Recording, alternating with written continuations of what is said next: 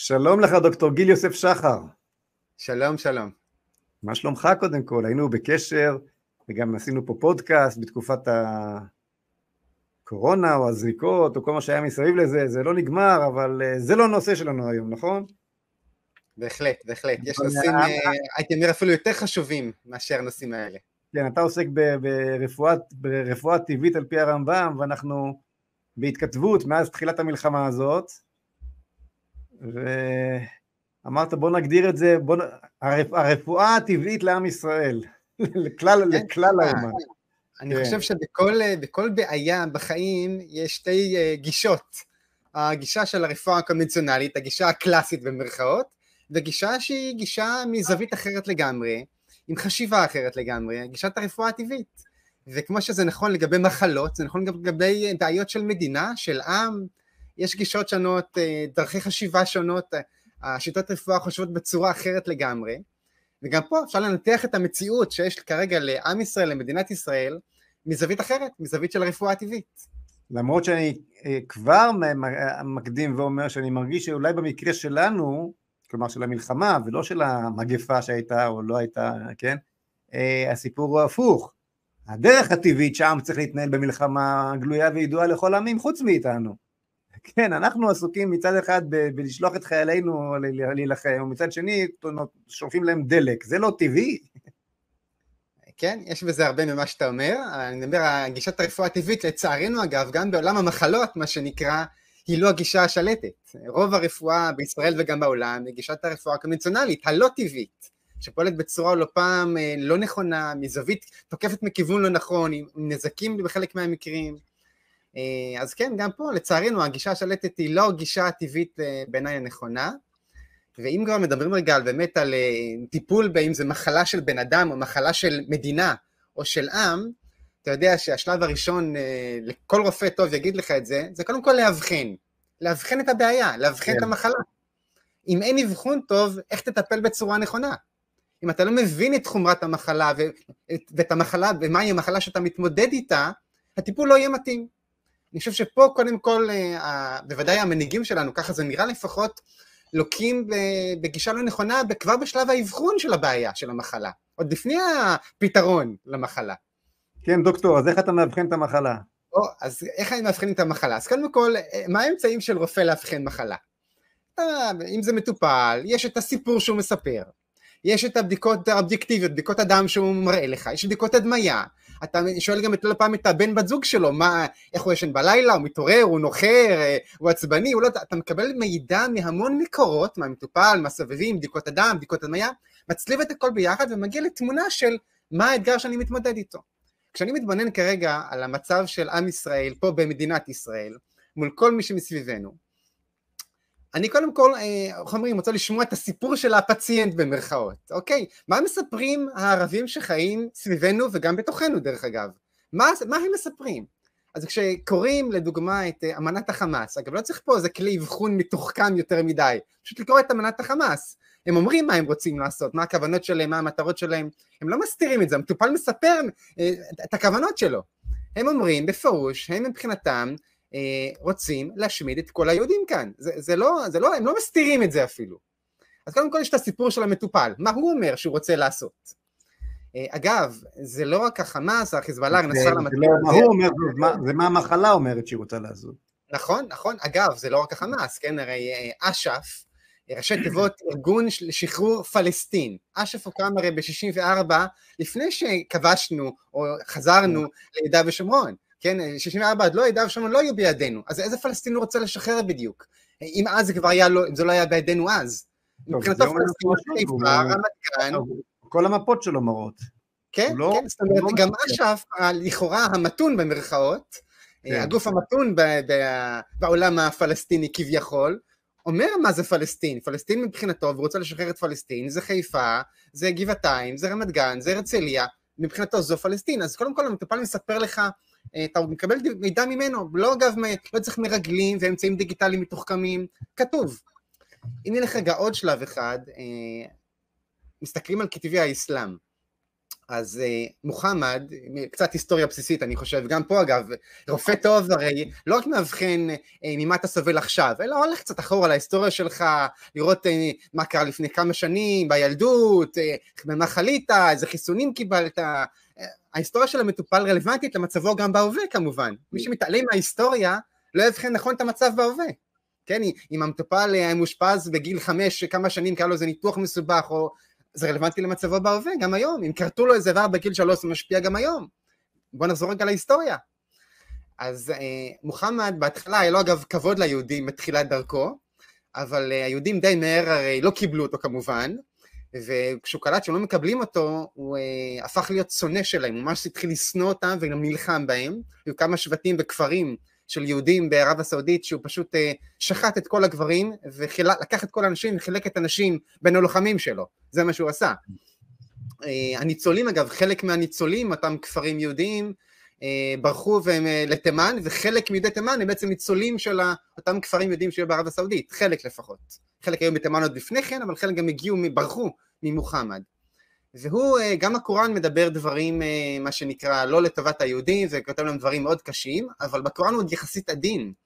הכתב, הספר, בוא נאמר, השני בחשיבותו אחרי הקוראן באסלאם, נקרא חדית, אם אני מבטא את זה נכון, אה, שם גם זה בעצם אמירות של מוחמד וציטוטים שלו ודברים שהוא אמר וסיפורים עליו וכל מה שהוא אמר, הגה ונעם לפני כל מאמיניו ושם כבר הוא מדבר בצורה אחרת לגמרי על היהודים, הוא אומר מפרשות שהיהודים הם בני השטן, זה המילים שלו, הוא מתאר מצב שבו לפני יום הדין הגדול המוסלמים יצטרכו להילחם בכל היהודים ולהרוג אותם, והוא מתאר שם אה, מציאות, הכל כתוב, כן, זה לא מהמצאות שלי, כתוב שחור על גבי לבן, שכל עץ ואבן יצעקו למוסלמי, כל עץ ואבן שיהודי יתחבא מאחוריהם לקראת יום הדין הגדול, יצעקו למוסלמי האבנים והעצים, פה מתחבא יהודי, בוא בוא ותהרוג אותו.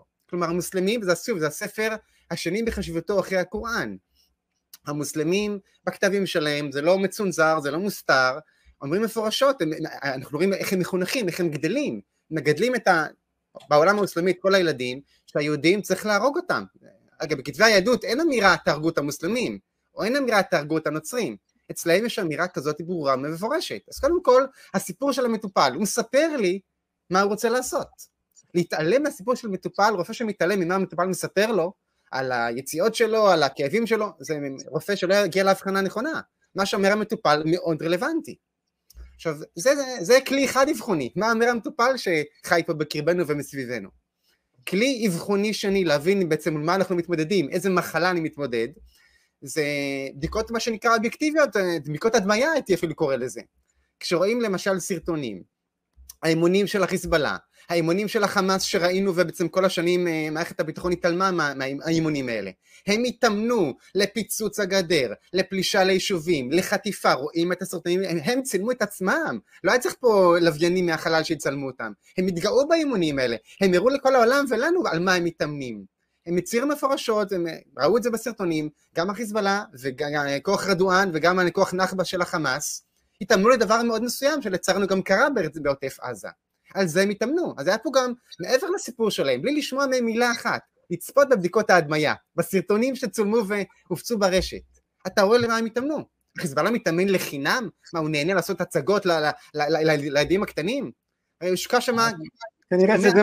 כנראה שזה מה שהם סיפרו לעצמם, הגנרלים שלנו ואנשי המודיעין שלנו. כן. הם בחרו לראות את מה שהם רוצים לראות, ולא הסתכלו על בדיקות ההדמיה. אתה עושה CT, אתה עושה MRI, תסתכל מה, מראים לך על בדיקות ההדמיה שלך. אה, כפשוטו. אגב, רואים סרטונים... אני אמשיך את המשל, אני אמשיך את המשל שלך.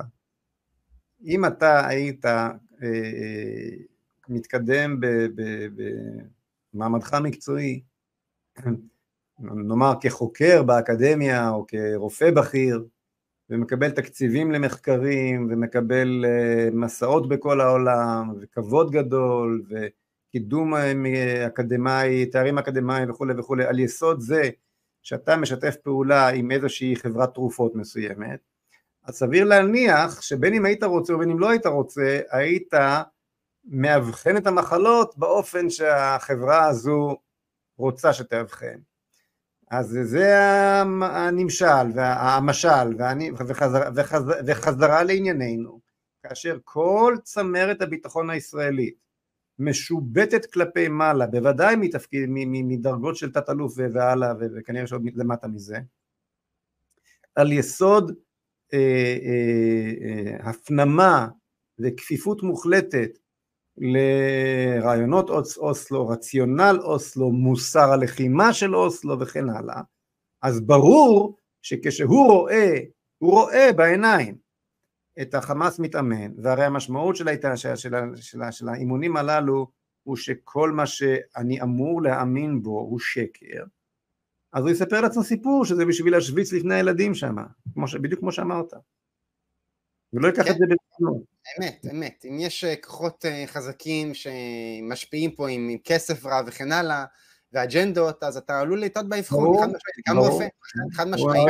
הרי עוברים את אה, קרן וקסנר ונסיעות לאמריקה וכל מיני כיבודים, והקידום שלהם עצמו, הוא נמצא בתפקידו רק בזכות זה שהמערכת השתכנעה שהוא משועבד לחלוטין לרעיונות הללו. מי שהראה אה, אה, יראת שמיים ולא יראת אה, אוסלו או יראת אה, וקסנר או יראת אה, האליליות הזו, לא קודם. לא נכון, קודם. נכון, ראינו את זה, נכון, אמת. אגב, אם נחזור רגע באמת לאבחון על פי בדיקות ההדמיה, מה שנקרא, משהו שלא מדברים עליו, אני חושב שחשוב... הופ, נתקעת.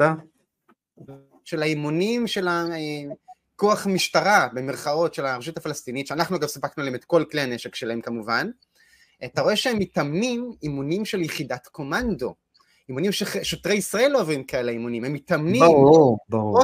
לבתים, לחטוף, הם, הם אימונים של צבא. עכשיו, אתה שואל את עצמך, למה שוטרים שאמורים למנוע גנבות ולשלוט על בסדר הציבורי, למנוע הפגנות וכן הלאה, משטרה, זה לא צבא הרי, למה הם עוברים אימונים עם נשקים ארוכים, פריצה לבתים, חטיפות, הסתערויות, אימונים של כוח צבאי? עכשיו, שוב, זו בדיקת הדמיה שנעשתה, בלי ששמענו מה המטופל מספר לנו, רק ראינו את הסרטון שלו. אה, יש פה כן. משהו להתעלם ממנו, זה... עכשיו, חברי הרשות והכוח הצבאי שלהם הם לא בדיוק אוהבי ישראל, בלשון המעטה. אז כיום הם לא יורים עלינו, נכון? אתה רק מערבב בין המחבלים ביהודה ושומרון למחבלים בעזה. ביהודה ושומרון הם מתחפשים למשטרה, בעזה הם לא מתחפשים. נכון, נכון.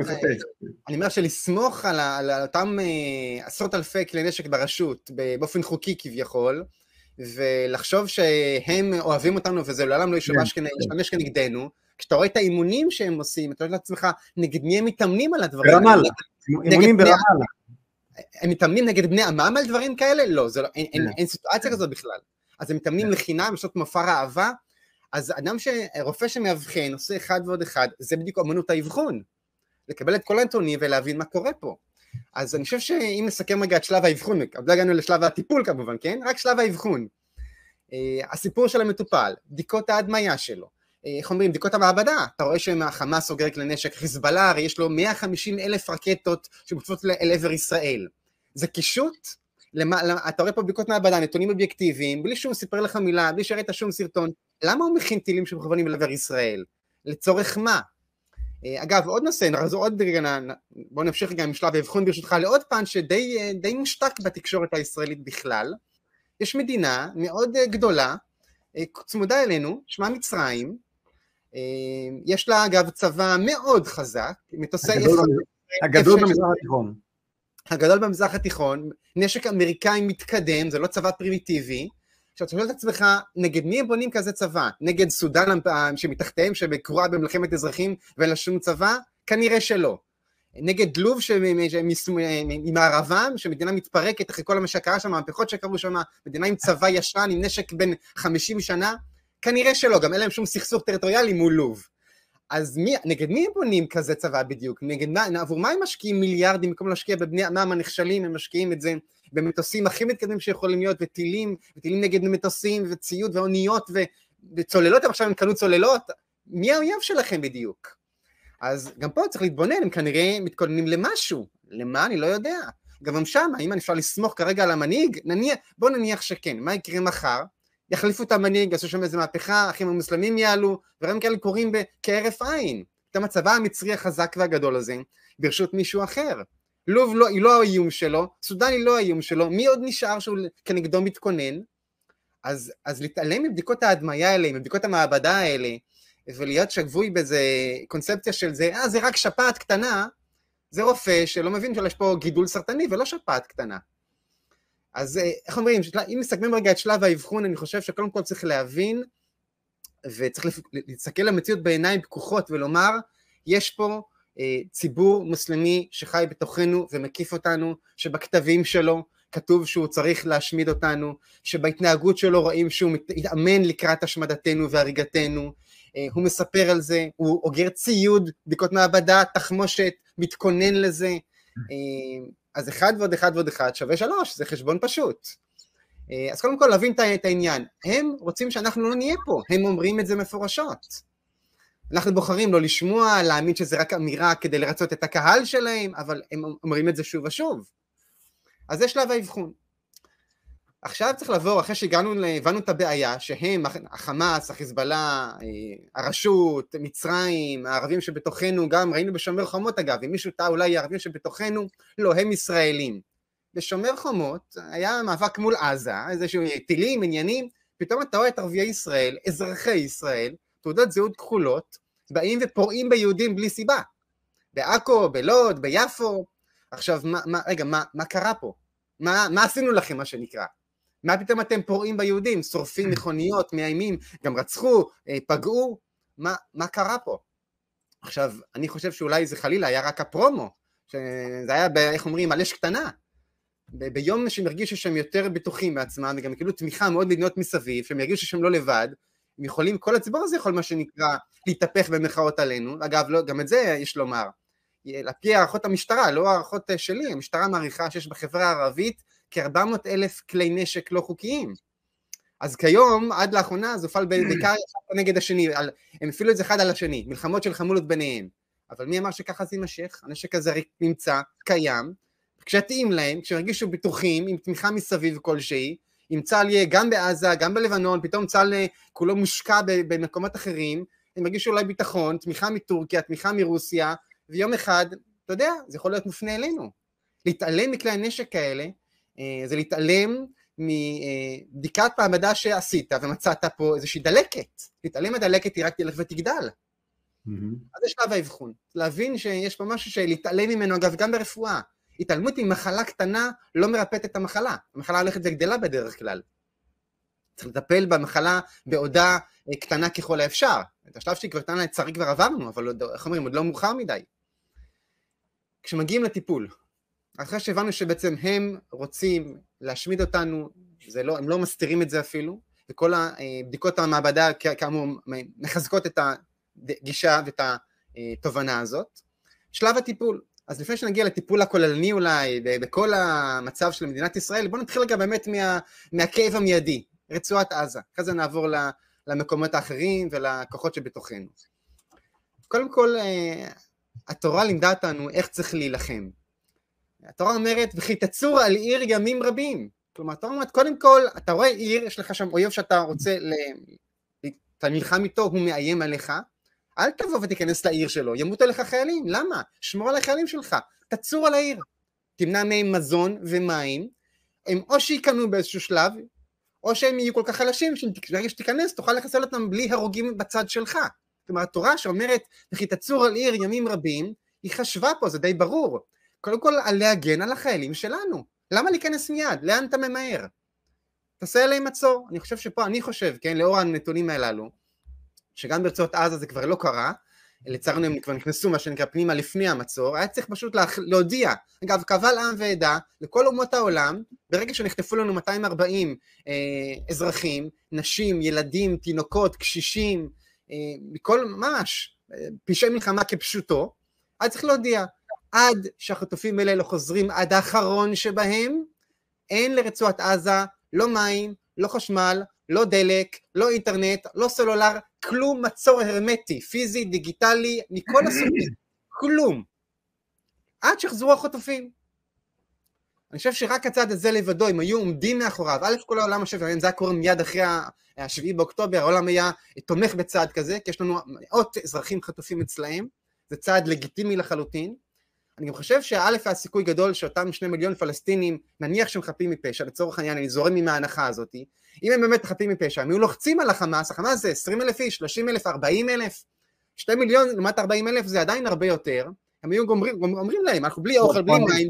פה אני, פה אני חייב לדייק את דבר, דבריך, את, אתמול ישבנו כאן, דיברנו, שוחחנו כאן עם אה, יורם אטינגר שהוא המומחה לנושא ויש בעזה פחות ממיליון וחצי, בואו נדע, אין, אין שום סיבה ל, להוסיף אה, מספרים ש, שלא כן, כנראה שהרבה פחות ממיליון וחצי, זה דבר ראשון, והדבר השני הוא אה, אין דבר כזה חמאס בעזה, יש עזתים, סליחה שאני קוטע את שטף דיבורך, אין עזתים ומעורבים ולא מעורבים, אין, יש עזה יש עזתים והם כולם נלחמים בך, עד אחרון התינוקות, שיל, אה, אה, אה, תינוק בן יומו בעזה הוא כרגע האויב שלך.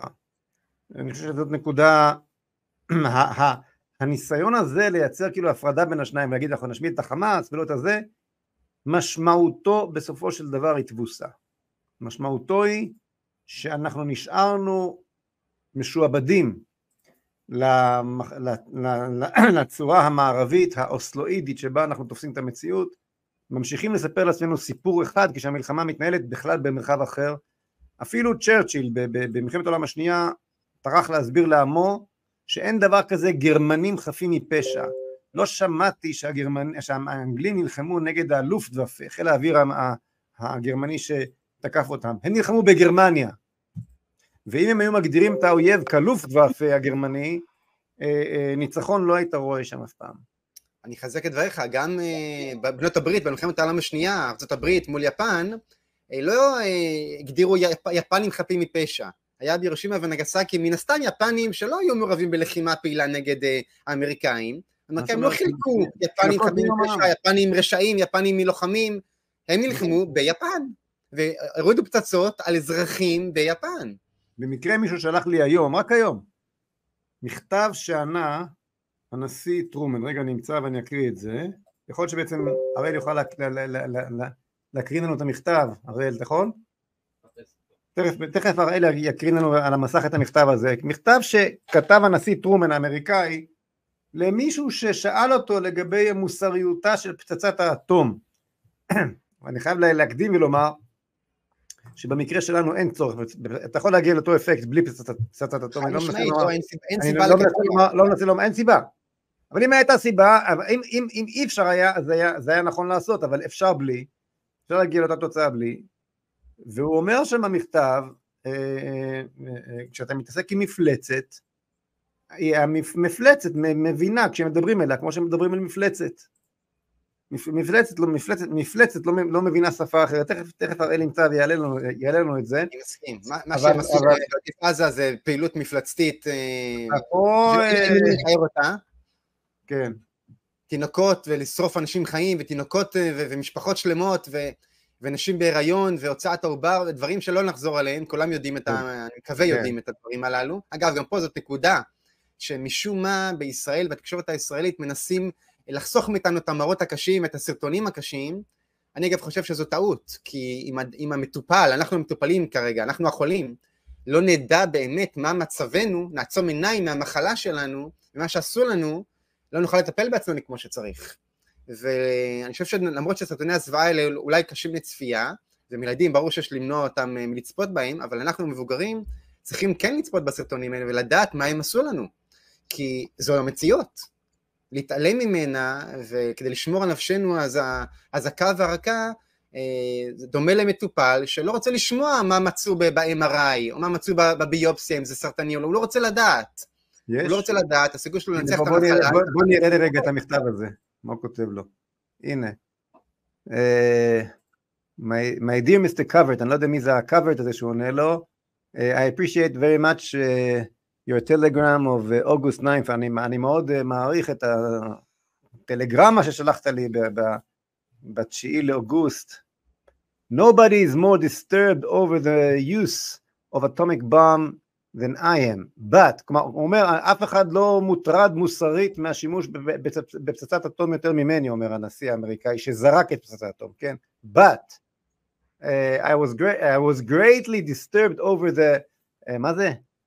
Unwarranted, unwarranted attack by, by the Japanese on Pearl Harbor and their uh, murder of our prisoners of war. אומר, אומר כאן, אני מאוד מאוד uh, מוטרד מכך שנאלצנו לזרוק פצצת אטום, אבל אני מוטרד uh, לא פחות או מאוד מההתקפה היפנית על נמל הפנינים, על פרל הרבור, ועל, ומזה שהם הרגו לנו uh, שבויים. מלחמה, כן? שבויי מלחמה. The only language they seem to understand is the is the one, one we, ha, we, we have been using uh, to bombard them. השפה היחידה שמכירים זה השפה שאנחנו משתמשים בה כדי, uh, איך אני אתרגם? בומברד, מה, איך אתה מתרגם? לחסל אותם, לרסק אותם. תפציץ, כן? כן. When you have, ופה, ופה השוס, when you have to deal with a beast, כשאתה חייב להתעסק עם מפלצת, you have to treat you have to treat, treat him uh, as a beast, כשאתה מתעסק, כשאתה, כשאתה מתעסק עם מפלצת, תן לה יחס של מפלצת. נכון, גם חשוב להדגיש את הנקודה, שהיפנים הפציצו בפל הרבור בסיס צבאי.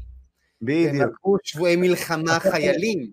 מה שעשה החמאס בעזה לתושבי עוטף עזה, זה לא רק תקיפה של מוצבים, זה פלישה ליישובים אזרחיים, זה חיסול ילדים, תינוקות ונשים, זה חמור פי כמה וכמה ממה שעשו היפנים לאמריקאים, חמור פי כמה וכמה, כולל מעשי אונס והתעללות, שהיפנים לא עשו דברים כאלה. אז אם, אומרים, קל כן. וחומר, אם על מה שעשו היפנים, הנשיא טרומן אומר, זה התנהגות של, של מפלצת וצריך להשמיד אותם, מה נאמר, קל וחומר, מה צריך לומר על מה שעשה החמאס, שזה לאין ארוך יותר חמור, ויותר כן. הוצאת לי את המילים מהפה, זה בדיוק מה שבאתי לומר, מה שהנשיא טרומן, האופן שבו הנשיא האמריקאי מסביר את, מצדיק את השימוש בפצצת אטום, מתייחס למעשים שלא מדגדגים, לא מגיעים אל קצה קצה של מה, עשו, מה שעשו לך פראי האדם אה, מעזה בשמחת תורה. אה, לא מגיע לקצה בכלל, כלומר אה, אנחנו לא צריכים להשתמש בפצצת אטום, כי אנחנו יכולים להגיע, יכולנו להגיע ועודנו יכולים להגיע, ונגיע בעזרת השם לאותה תוצאה, כי לא תהיה לנו ברירה לדעתי, אבל, אבל אה, אה, אה, הצידוק שיש לנו לעשות את זה הוא, פי, הוא, הוא, הוא, הוא לאין ארוך יותר גדול מהצידוק שהיה אה, לאמריקאים לעשות את זה. אה, כן, מפלצת, אוקיי, זה אפשר להוריד את זה, מפלצת, עם מפלצת זה יתייחס כמו אל מפלצת, כן. אמ, אז אני אומר, אם נסכם רגע סיכום ביניים, מה שנקרא, אה, אני חושב שהיה נכון, זה כבר כרגע לצערי נראה כמו משהו שכבר לא ישים כרגע, כי בחרו בטקטיקה אחרת, אבל היה נכון להדיע קבל עם ועדה לכל העולם, בכל כלי התקשורת, על מצור הרמטי על רצועת עזה, עד שהם חוזרים לחטופים, ככה היו נמנעים עוד הרוגים מחיילי צה"ל, כמו שלצערנו קרה, מקווה שלא יקרה יותר, ואני בטוח שתוך חודש, חודשיים, שלושה, בלי מים, בלי חשמל, בלי אינטרנט, בלי דלק, בלי בלי מזון, בלי שום דבר, הם היו או נכנעים, או שהקהל העזתי היה פשוט מורד בחמאסטיקי בצורה אגרסיבית ואלימה, ואומר להם, תשחררו את החטופים, אנחנו צריכים לשתות ולאכול, יש לנו ילדים, יש לנו... וכן הלאה, והעולם התומך בנו לאור כל החטופים שנמצאים בידיים שלהם. אה, לצערי לא בחרו בגישה הזאת שאתה שומרת על חיילי ישראל הרבה יותר טוב. אגב, אפשר במקביל גם להמשיך להפציץ את מוצבי החמאס והבתים של המחבלים, כמו שעשו. הפצצות מהאוויר לא מסכנות אף חייל צה"ל, היה ראוי לעשות את ההפצצות מהאוויר עם מצור הרמטי, בלי לסכן אף חייל ישראלי שלנו. אה, לצערי לא עשו את זה והחליטו באיזשהו שלב די מוקדם אה, להיכנס יבשתית לעזה. עכשיו כשאתה מחליט לנתח, זה ניתוח, להוציא את הגידול. כשיש גידול סרטני, ואין ספק שמה שקורה בעזה, החמאס בוודאי גידול סרטני, שכידוע גידול סרטני בהגדרתו שולח גרורות ומתפשט, כל מנתח יגיד לך, כשמוציאים גידול סרטני, אני חייב להוציא אותו עם אה, שוליים בריאים. לא רק את התאים הסרטניים, אני חייב להוציא גם תאים חפים מפשע במרכאות. יש תאי גוף שהם לא תאים סרטניים, המנתח יצטרך להרוג אותם, להוציא גם אותם, לנתק אותם כור החיות שלהם, הם ימותו, כדי לוודא שהוא הוציא את כל הגידול הסרטני. זה דבר ראשון, צריך להבין את זה. דבר שני, חמור עוד יותר לדעתי, מנתח שחותך, מתחיל להיכנס לגידול, לפרק אותו, להוציא חלקים, ומפסיק באמצע, עושה פעולה יותר חמורה, היה עדיף שלא מנתח בכלל. כי ברגע שנכנסת ופתחת, יש סיכוי לזליגת תאים סרטניים החוצה עוד יותר מאשר קודם לכן. אם כבר החלטת שאתה מנתח, אסור לך לעצור את הניתוח באמצע. תסיים אותו, תוודא שאתה מוציא את כל התאים הסרטניים עד האחרון שבהם, גם אם זה אומר שאתה צריך להוציא שוליים נקיים סביב הגידול, תאים במרכאות חפים מפשע. ואני חושש אה, שצה"ל נכנס, התחיל את הניתוח, ואם הוא יצא משם לפני שהוא חיסל אה, את כל אה, החמאסניקים עד האחרון שבהם, וזה כולל גם סילוק כל הנשק מעזה, אם יהיה רובה אחד בעזה, רובה זה רובה מה ששווה אדם שיחזיק אותו, ואדם שמחזיק רובה וחי בעזה כנראה יראה את זה בסוף כנגדנו. אז כל עוד יש רובה אחד, קלצ'ניקוב אחד, או מטול רימונים אחד, או RPG אחד בעזה, זה אומר שנשארו שם תאים סרטניים. ואם נצא לפני שעזה מפורזת מכל נשק שהוא, זה אומר שהניתוח הופסק באמצע. וניתוח שהופסק באמצע היה עדיף לא לנתח בכלל, עד כדי כך. הנזק יהיה חמור עוד יותר. וזה החשש האמיתי, אני מתוודע על החשש האמיתי שלי, שאני, שנכנסו פה, כבר נכנסו לניתוח, שבעיניי הוא טעות, היה צריך לעשות אה, מה שנקרא מצור היקפי, גישת הרפואה הטבעית מה שנקרא, בחרו בניתוח אגרסיבי, עם תופעות לוואי לכוחותינו, והרוגים מכוחותינו, אוקיי, בחרתם בזה, אני, כבר קרה, בחרתם בזה, חתכתם, התחלתם את הניתוח, תסיימו אותו עד הסוף. ואם הם יצאו כשיש נשק אחד בעזה, הניתוח לא יסתיים. ואני מודה שאני מתקשה לראות מצב שבו הם מצליחים לאסוף את כל הנשקים שיש בעזה, בכל פיר, בכל מנהרה, בכל זה, ואם ינסו לעשות את זה אני חלילה צופה אבדות רבות לכוחותינו, כשאפשר לגרום לזה כאמור על ידי uh, פשוט מצור טוטאלי של אוכל, מים, חשמל, דלק, כל דבר שהוא, והפצצות מהאוויר במקביל. Uh, זה, אני חושב שהקרבניטים שלנו צריכים להבין שברגע שהם בחרו באופציה של התמרון היבשתי, אגב, גם, גם המונח הזה, תמרון יבשתי, כן. תמרון כמשמעותה זה ניכנס ונצא, נעשה איזה סיבוב בטיול בפארק. אם אתה לא מגדיר את המטרה שלך, פירוז רצועת עזה מכל רובה שהוא, חיסול כל החמאסניקים, כל התשתית הניהולית שלהם וכל אנשי החמאס, אם זה לא הגדרת המלחמה כפשוטו, אתה עושה תמרון, טיול, ואתה תצא ותגיד, אה, החמאס חווה פגיעה קשה, פגיעה קשה הוא משתקם ממנה. הוא חווה הרבה פגיעות קשות. אה, אגב, כל חיסול המנהיגים שלהם, צה"ל מתגאה, חיסלנו את ראש הגדוד הזה, וראש מערך הטילים הזה, וראש מערך הטילים הזה, ומפקד הגדוד הצפוני שלהם, למחרת הסגן שלהם נהיה מפקד, מה, מה עשית פה, מה השתנה? כל מפקד יש סגן פינך מחליף אותו תוך חמש דקות. בעיניי, בעיניי הגדרת הניצחון היא מאוד מאוד פשוטה. כיבוש, גירוש והתיישבות. כל דבר שלא כולל את כל שלושת המרכיבים הללו, סופו להיכשל. כי גם אם כבשת, עושה רושם שאט אט צה"ל משתלט על השטח, אם לא גירשת, לא עשית כלום. גם אם כבשת וגירשת, אם השארת את זה מפורז, כאיזה משהו, מה שמזמין איזושהי, איזושהי ישות אחרת לבוא, אם לא החלת ריבונות, התיישבת, אם לא עשית בעזה את מה שעשית בכפר איסדוד שהפך לאשדוד ומה שעשית בכפר מג'דל שהפך לאשקלון אם לא תעשה את זה בעזה שצריכה להישאר בשמה שמשמ... שהיא דווקא זו שכן משמרת את שמה התנ"כי המקורי עזה אם לא תעשה את אותו דבר בעזה אם לא תקום עזה עברית כמו אשדוד כמו אשקלון כל גוש קטיף ריביירה ישראלית לחוף הים התיכון, מרחב התיישבות, גוש דן חדש בחופי הנגב המערבי, אם זאת לא תעשה, אז עתיד, עתידים בניך להתמודד עם אותה בעיה. אתה מוריש, אתה, מגל, אתה שוב מגלגל את הבעיה לדורות הבאים. וזה במקרה הטוב, סביר להניח שהבעיה תקפוץ עליך ב, ב, בתוך פרק זמן קצר יותר. זו הגדרת הניצחון כפי שאני מבין אותה. כי, כי אתה יודע, אנחנו הבאנו דוגמאות ממלחמת העולם השנייה. במלחמת העולם השנייה, בנות, בנות הברית הבינו שמה שגרם לה זה שהראשונה אף פעם לא נגמרה.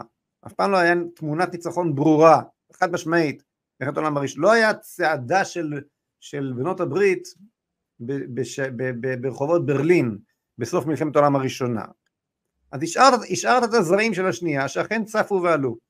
והם אמרו מה תהיה ההגדרה, מה ההגדרה? הם התעסקו בנושא הזה הרבה מאוד, הם אמרו ההגדרה של הניצחון היא unconditional surrender, כניעה ללא תנאי, דגל לבן מוחלט של כל הכוחות הלוחמים בעזה.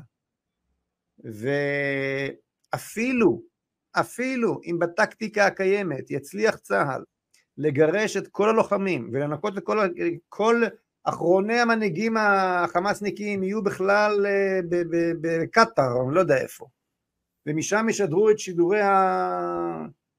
שידורי, שידוריהם לעולם. אנחנו צריכים לזכור ולהבין שהם את הניצחון האדיר שלהם כבר קיבלו. מבחינתם הם היכו ביהודים מכה שהיהודים לא חטפו מאז מלחמת העולם השנייה, מאז השואה.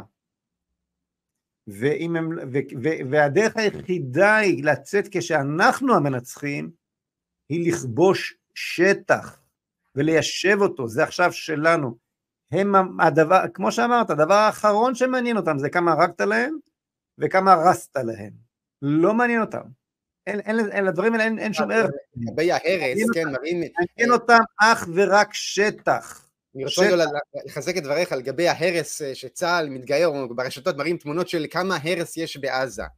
אה, כל עזה זה פועלי בניין. אה, הרסת להם בתים, עם כסף קטרי, עם, עם פועלי בניין, תוך חצי שנה הכל נבנה מחדש. זה, זה, yeah. כן. אין פה שום, זה לא הכרעה, זה לא ניצחון, זה לא ייתן השפעה. ומזווית אחרת רגע, אם לא נעשה את מה שאתה אמרת, אני רגע מנסה לחשוב איך תושבי יישובי העוטף, עוטף עזה, עזוב רגע להתיישב בתוך עזה, בוא נלך צעד אחד יותר פשוט, איך תושבי העוטף יחזרו לבתיהם. אני, קשה לי לדמיין מצב שמשפחה נורמטיבית תחזור לגדל ילדים ביישובי עוטף עזה אם אין גדוד בכל יישוב. עכשיו, אנחנו לא רוצים לחיות בצורה שיש גדוד בכל יישוב. הם לא יסכימו לחזור אה, בשום תנאי, או שרצועת עזה נקייה מכל מחבל פוטנציאלי, אין שם רובה אחד לרפואה, מה שנקרא, אין לו עם מה להילחם גם אם הוא נורא רוצה, לצור, או שהם לא, פשוט לא שם, כמו שאמרת, או שיש גדוד בכל יישוב. אנחנו רוצים שהגדוד בכל יישוב? לא, זה, זה, זה לגמרי ברור, אנחנו פה נכנסנו... טוב. כדי לחזור, כדי לחזור לי, לי, לשטחי ישראל, שעליהם אין אפילו מחלוקת, גם בשמאל הכי קיצוני. אף אחד לא חושב שקיבוץ ניר עוז הוא, הוא התנחלות. אף אחד, גם במרץ, לא חושבים כך. אז לחזור, עזוב רגע לחזור לעזה, אתה פה הולך צעד אחד קדימה, בוא נלך על הקונסנזוס. לחזור ליישובי העוטף שאין קונסנזוס שהם בתחומי ארץ ישראל שלנו. לשם כרגע אי אפשר לחזור כל עוד המצב הוא כמו שהוא כרגע. לא, אני, אני, אני, אומר, אני אומר דבר מאוד פשוט, אם, אם אתה מפחד, מהחז... אם, אתה, אם אתה לא מוכן לאמץ את החזון שלי, אתה בהכרח, כלומר של התיישבות יהודית, כיבוש, גירוש והתיישבות, אתה בהכרח מאמץ את החזון של החמאס, ואומר שאתה לא תהיה פה, כי כמו שאתה אומר עכשיו, הוא לא יחזור. אין דרך לתת ביטחון לנחל עוז בלי שאתה יושב, בלי שעזה עברית. אין דבר נכון, כזה. נכון. אין, אין גדוד בכל יישוב. אנחנו רוצים שיהיה גדוד בכל יישוב. לא מספיק, לא רלוונטי. כמובן מופרך. אין דבר כזה. זה, זה, הקדוש ברוך הוא הביא אותנו למקום כזה שאו שאתם יורשים את הארץ, או שהם יורשים את הארץ. והיה אשר תותירו מהם לסיקים בצדיכם וצנינים, איך כתוב? וצנינים בצדיכם ולסיקים בעיניכם. חד משמעית. זה, זה או או, אין פה, אין פה באמצע, אין פה יותר אמצע, והמראות הם מאוד מאוד ברורים. זה, זה, זה, זה, זה, זה, לא ב, זה, זה לא בסרטים שחור לבן מלפני 80 שנה, זה בסרטים צבעוניים מהוואטסאפים והטלפונים החכמים של כל אחד מאיתנו כאן ועכשיו. אמת, אני... האמת שאם רגע מתבוננים שוב רגע באמת על, אה, משליכים את מה שקורה בעוטף עזה, מה שקורה כרגע בצפון, מדינת ישראל אה, בעצם נסוגה משטחי ישראל, שגם עליהם אגב אין מחלוקת, אף אחד לא חושב, גם בשמאל הכי קיצוני, שהגליל העליון לא שייך לנו, פינינו ונסוגנו מיישובי הצפון, ב-28 אולי יותר יישובים, אגב בלי שהם אפילו פלשו, רק מתוך הפחד שמא יפלשו. עכשיו איך תושבי קריית שמונה וכל יישובי הצפון יחזרו לגור שם בידיעה שכוח שהוא פי חמש או פי עשר יותר גדול ומאומן מהחמאס נמצא שם, יש שם כרגע 70 אלף חיילי מילואים, אז החמאס, החיזבאללה יודע שאין לו טעם לפתוח בכזו מתקפה, כן. אבל חיילי מילואים האלה, 70, אותם 70 אלף חיילים לא יישארו שם לנצח, יש להם עסקים, הם מחזיקים את המשק, יש להם אישה בבית, ילדים, מתישהו יחזרו את חיילי המילואים האלה. אז גם פה, מה תהיה האפשרות? או גדוד בכל יישוב בגבול הצפון, או שחיזבאללה לא יהיה. עכשיו, אף אחד לא מדבר על זה. איך, אני אם הייתי מגדל משפחה ביישוב בגבול הצפון, הייתי חושש לחזור לשם אחרי שראיתי מה עשו, מה עשה החמאס בעזה, הייתי דורש מהצבא, חבר'ה, או גדוד בתוך היישוב שלי, או תפרקו את החיזבאללה. אין פתרון, אין פתרון ד... שלישי. אם יש פתרון שלישי לבעיה, אני אשמח לשמוע. אני לא רואה פתרון שלישי לבעיה הזאת. עכשיו, בישראל לא מדברים על זה. הגדוד בכל יישוב... הפוליטיקאים כמו הפוליטיקאים לאורך כל השנים, מכיוון שהם עדיין משועבדים לתודעה של אוסלו, ינסו ללכת, כן למצוא את פתרון האמצע, ללכת עם ולהרגיש בלי, לשמר את התודעה הישנה, לחפש מישהו למסור לו את עזה, לחפש איזשהו הסדר מדיני בצפון עם ערבויות אמריקאיות, אני לא יודע מה, לשם הרי הם ילכו, הם, הם לא מכירים שפה אחרת. אני רוצה ברשותך לפני שאנחנו נפרדים, להקרין לך את דבריו של הרבי. יש לי הרגשה ש, שדבריו של אה, הרבי קרוב, לסיטואציות שכאלו קרובים ללבך, הראל תכף ימצא לנו את הסרטון, יש לך מוכן? אז אנחנו ניפרד, תודה רבה על דבריך, אני מאחל לכל עם ישראל שיאבחן כמוך נכון את, אה, את, את, את המחלה ואת דרכי הטיפול, ובוא נשמע יחדיו... זה הטיפול הטבעי, חשוב לזכור. את הטיפול הטבעי והנכון, בוא נשמע יחדיו את אה, דבריו של הרבי שכוונו בדיוק לסיטואציה שכזו, אה, שעם ישראל כבר חווה, בעבר. בואו ונצפה ולהתראות. להתראות כל טוב.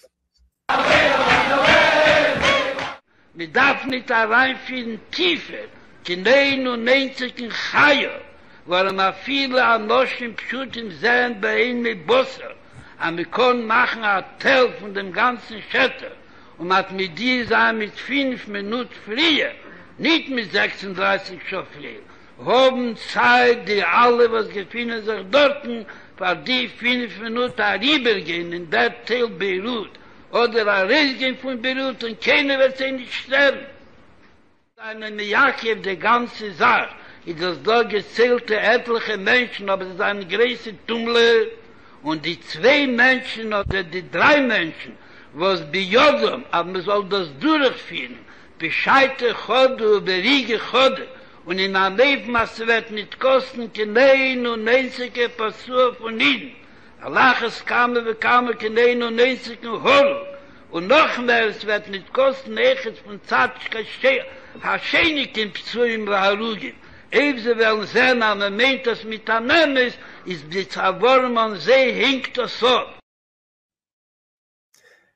היום שמענו אה, את אה, הריאיון שנתן אה, בנימין נתניהו לרשת אמריקאית, ריאיון באנגלית, שבו הוא אומר שצה"ל יישאר בעזה אה, לזמן בלתי מוגבל, זמן לא ידוע, כמי שאחראי על מעטפת הביטחון הכללית.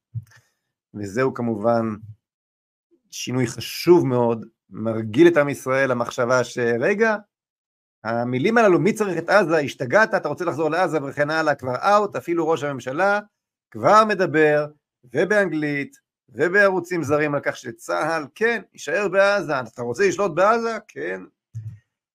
אבל uh, הרי רק uh, לפני זמן לא רב, בפתיחת החזית, הכניסה הקרקעית, נתניהו אמר בדיוק את ההפך, שאין לנו כוונה לכבוש את עזה. בנושא הזה עוסקת הפינה מחשבים מסלול שנשדר עכשיו. טוב, אז בהתחלה הוא אמר שאין כוונה לכבוש את עזה, ועכשיו הוא אומר שיש כוונה להישאר שם לזמן לא ידוע, אז למי להאמין, לנתניהו הראשון או לנתניהו האחרון? המעבר הזה הוא כמובן התקדמות תודעתית חיובית, אבל למי להאמין? תראו, אין אצל נתניהו אסטרטגיה, אצל האיש הזה יש רק טקטיקה, כלומר משוואות לחצים. זוכרים את סיפוח בקעת הירדן? לא עזה, לא מלחמה, שטח, בקונסנזוס, הבטחה שאין חזרה ממנה. כמה התלהבו אז נאמני הארץ. זוכרים כיצד שנים קודם לכן הבטיח נתניהו להכריע את החמאס? ועשה בדיוק את ההפך כמובן. נראה שגם עכשיו הלחץ מן השטח לכבוש את עזה על מנת להישאר פגש, פגש ככל הנראה אמירה צבאית שלפיה פשוט לא ניתן זאת, לעשות זאת אחרת. ואולי גם קריצה לאמריקנים, כאילו בלי אמירה שכזו לא יהיה על מה לוותר כדי שאבו מאזן יוכל לומר הנה הצלתי את אדמת פלסטין מהישראלים ולהועיל ולקחת לידיו את uh, עזה. מכיוון שלימין הישראלי אין סימון מטרה מוצהר וברור, מכיוון שהימין הישראלי פוחד מהצל האידיאולוגי של עצמו, מצאנו את עצמנו עם מנהיג שהטקטיקה ולכן גם המניפולציה היא מכשיר העבודה המרכזי שלו. אז לסיכום, להצהרת נתניהו יש ערך תודעתי רב, היא מרגילה את הציבור לחשוב ששליטה בעזה היא עניין מציאותי, שיש לשאוף אליו, וזה חשוב מאוד. אבל האם זה אומר שזה מה שאכן יקרה? הניסיון עם נתניהו מראה שבין אם מתכוון לכך ובין אם מתכוון מראש לעשות בדיוק את ההפך, וזה ממש לא משנה. בעניינים הללו של ארץ ישראל וביטחון ישראל, להצהרות נתניהו יש כמעט תמיד משמעות הפוכה במציאות. מה שעלינו לזכור הוא שהאיש לא מונע מדיבורים אלא מלחצים. אך ורק מלחצים. אין מה לדבר איתו, רק ללחוץ עליו. ולהמשיך בכל כוחנו לדבר על כיבוש, גירוש והתיישבות. כל דבר שהוא פחות מזה אינו ניצחון, ולאורך זמן יתברר כהפסד.